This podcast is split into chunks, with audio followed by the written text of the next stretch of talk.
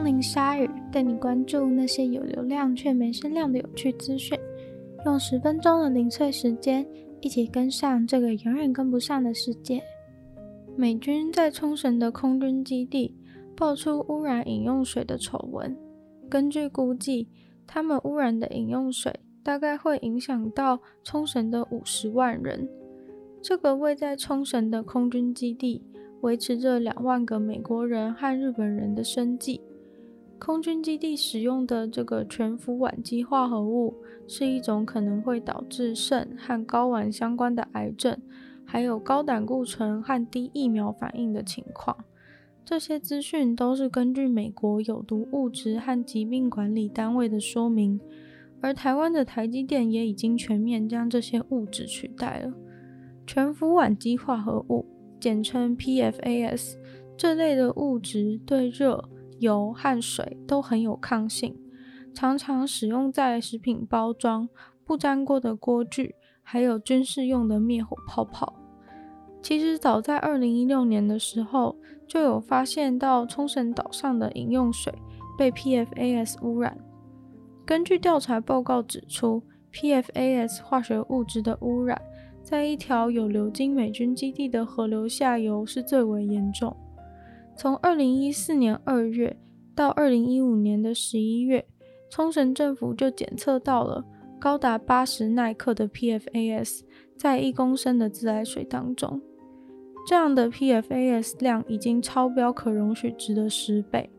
去年的四月，京都大学的研究人员就来到冲绳进行调查。他们去抽查冲绳在美军基地附近的人的体内血液，结果里面含有 PFAS 的量比全日本人的平均还要高出四倍。而那个研究也发现，在美军基地附近的人们有肝问题、肾问题，还有高胆固醇问题的人也是高上许多。研究人员更发现全氟己烷磺酸的量也高得吓人。但其实不只是日本的冲绳，美军拿来当做消防灭火泡泡的 PFAS，在南韩、洪都拉斯和比利时的美军基地也都有出现。在美国国内也不是完全没有 PFAS 的污染问题，但是在美国国内的部分都有好好的处理，像是提供当地居民替代水源免于污染等等。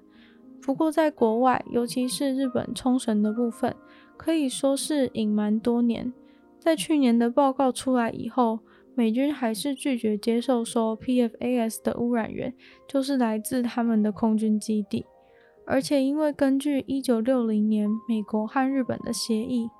美军的基地日本官员是不能进去的，而且也不受到日本法的规范。在二零零一年到二零一五年间，美国空军基地就已经排放了两万三千公升含有 PFAS 的灭火泡泡到冲绳的河川里面，也是无法可管，所以情况相当的尴尬。说到皮肤色的时候，大家心中想到的是什么样的颜色呢？其实皮肤色这种说法，其实就是种族歧视。日本的全家便利商店近期推出了很多女性内衣裤的用品，但是才不到一周就全面下架收回。很多人以为是不是材质发生了什么严重的问题，但结果是因为内衣裤的包装上面标记了皮肤色而受到强烈批评。皮肤色这种说法限制了大家对皮肤正常该有的颜色的认知。但这世界上的人拥有各种不同的肤色，凭什么这种颜色就叫做皮肤色呢？其实这并不是什么新潮，最近才有的想法。日本的学校教材早就已经摒除了皮肤色这种说法。对于年轻一代的孩子而言，世界上根本不存在皮肤色这种说法。就有日本的晨间节目针对此事到街上访问路人。拿着传说中的皮肤色问他们这是什么颜色，在二十岁的区间段里面，有些人说是皮肤色，有些人不会说是皮肤色。三十岁以上的人几乎都非常肯定那就是皮肤色，而未成年的小孩、高中生、国中生、国小生，大家都说那是米色或是淡橙色，皮肤色已经不复存在。大家懂了吗？在讲皮肤色，不只是歧视，还会显老哦。一些湖泊和水池和其他的水源完全切割，水池和湖泊里面没有鱼，后来也没有人把鱼放生到这些湖泊和水池当中。但为什么有一天，这些湖泊和水池里却突然出现了小鱼呢？这些鱼卵难道是从天而降的吗？这个问题其实已经困扰人类好几世纪了。从很久以前的生物学家就非常好奇这个问题。一八零零年的时候，有自然观察家就怀疑是不是鸟类的身体部位，不管是手或是嘴巴或是脚，能够把鱼卵带到其他地方。听起来很直观的想法，让大家相信了很多年。但是一个最近的研究发现，其实这些卵既不是被鸟类抓在手跟脚里，也不是含在嘴巴里，而是储存在这些鸭子、天鹅啊的肚子里面。那些鱼卵似乎在鸭子、天鹅的肚子里面呈现一种冬眠的状态。其实有些鱼的鱼卵本来就具备这样子厉害的能力，因为也许有时候难免会遇到干旱或是干季，鱼卵可能会被埋在沙土里面，但雨季到了的时候又有机会回到水里生存，所以才研发出这样子的能力。也许鱼卵也能顺利的从鸟类的嘴巴进去，从屁股出来却没死，回到水中还能孵化，是不是很神奇？于是这些鸟类，最主要是鸭子，竟然意外的扮演了分散鱼类栖息地的重要角色。大家都听说过鸟类吃了果实以后到处飞，就把种子散播出去的事情，但没想到竟然连鱼卵也能够透过这种方式来散播。研究人员为了证实这一点，就做了相关的实验。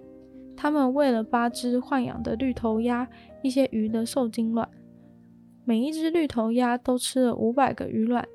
其中六只绿头鸭的大便里面都找到了活着的鱼卵，不过实际完好无缺的总共只有十八个鱼卵，里面的胚胎还活着的只有十二个鱼卵。最后，这当中的九个鱼卵因为被感染，最后死亡了。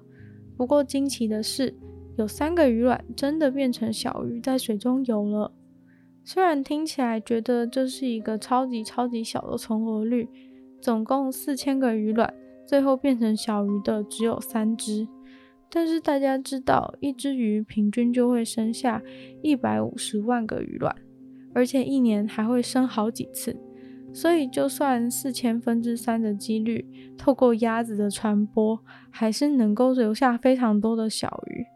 另外，根据计算，鸭子从吃下东西到片成排泄物拉出来，平均大概需要一个小时，有些肠胃还会拖到四个小时。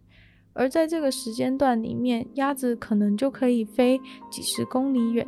所以这些鱼卵就被从原来的栖息地带去好远好远的地方，重新落地生根了。一个法国的修道院正在进行紧急的线上拍卖，就是为了要赶快清掉几千个由匠人制作的起司。因为疫情的关系，完全没有人买，所以现在非常急着想卖掉。这个修道院原本是一个观光景点，平常就有养牛。会卖鲜奶或是各种乳制品给一些餐厅或是来参观的人，原本的生意非常的好，但是自从疫情爆发以后，完全没有人来光顾。于是修道院里面的十九位修道士就得要想办法处理掉这四千个起司，这二点八吨重的大麻烦。修道士向记者表示，他们很努力地向他们养的牛说明，希望他们可以降低点产量，但是这些牛感觉没有听懂。他们现在的销售非常的惨淡，观光客不来就算了。法国的餐厅从去年十月就一直关闭至今。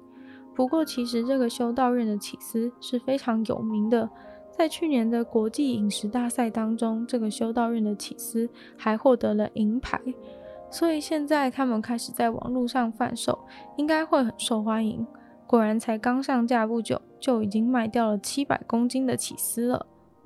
今天的鲨鱼就到这边结束了。抱歉，星期二因为身体不舒服的关系，所以就暂停了一次。没有发我 IG 的朋友，在这边跟大家说明一下。那想知道平常想知道更多鲨鱼的动态，或是有没有顺利播放的话，都可以追踪我的 IG，才可以知道及时的动态。那喜欢鲨鱼的朋友，记得帮鲨鱼分享出去，然后可以的话，在 Apple Podcast 帮我留星星，写下你的评论。那在任何有评论区的地方，像是 YouTube 或者 Mixer Box，都非常欢迎大家在下面留言，我会再找时间回复大家哦。那也有有其他时间的话，也非常欢迎大家去收听我的另一个 Podcast《女友的纯粹不理性批判》，里面有时间更长、更精彩的内容。这周的主题是介绍《日日是好日》这部刚在 Netflix 上映的日本电影。也欢迎大家去收听，那就希望鲨鱼可以在每周二、四、六顺利与大家相见，那我们就下次见喽，拜拜。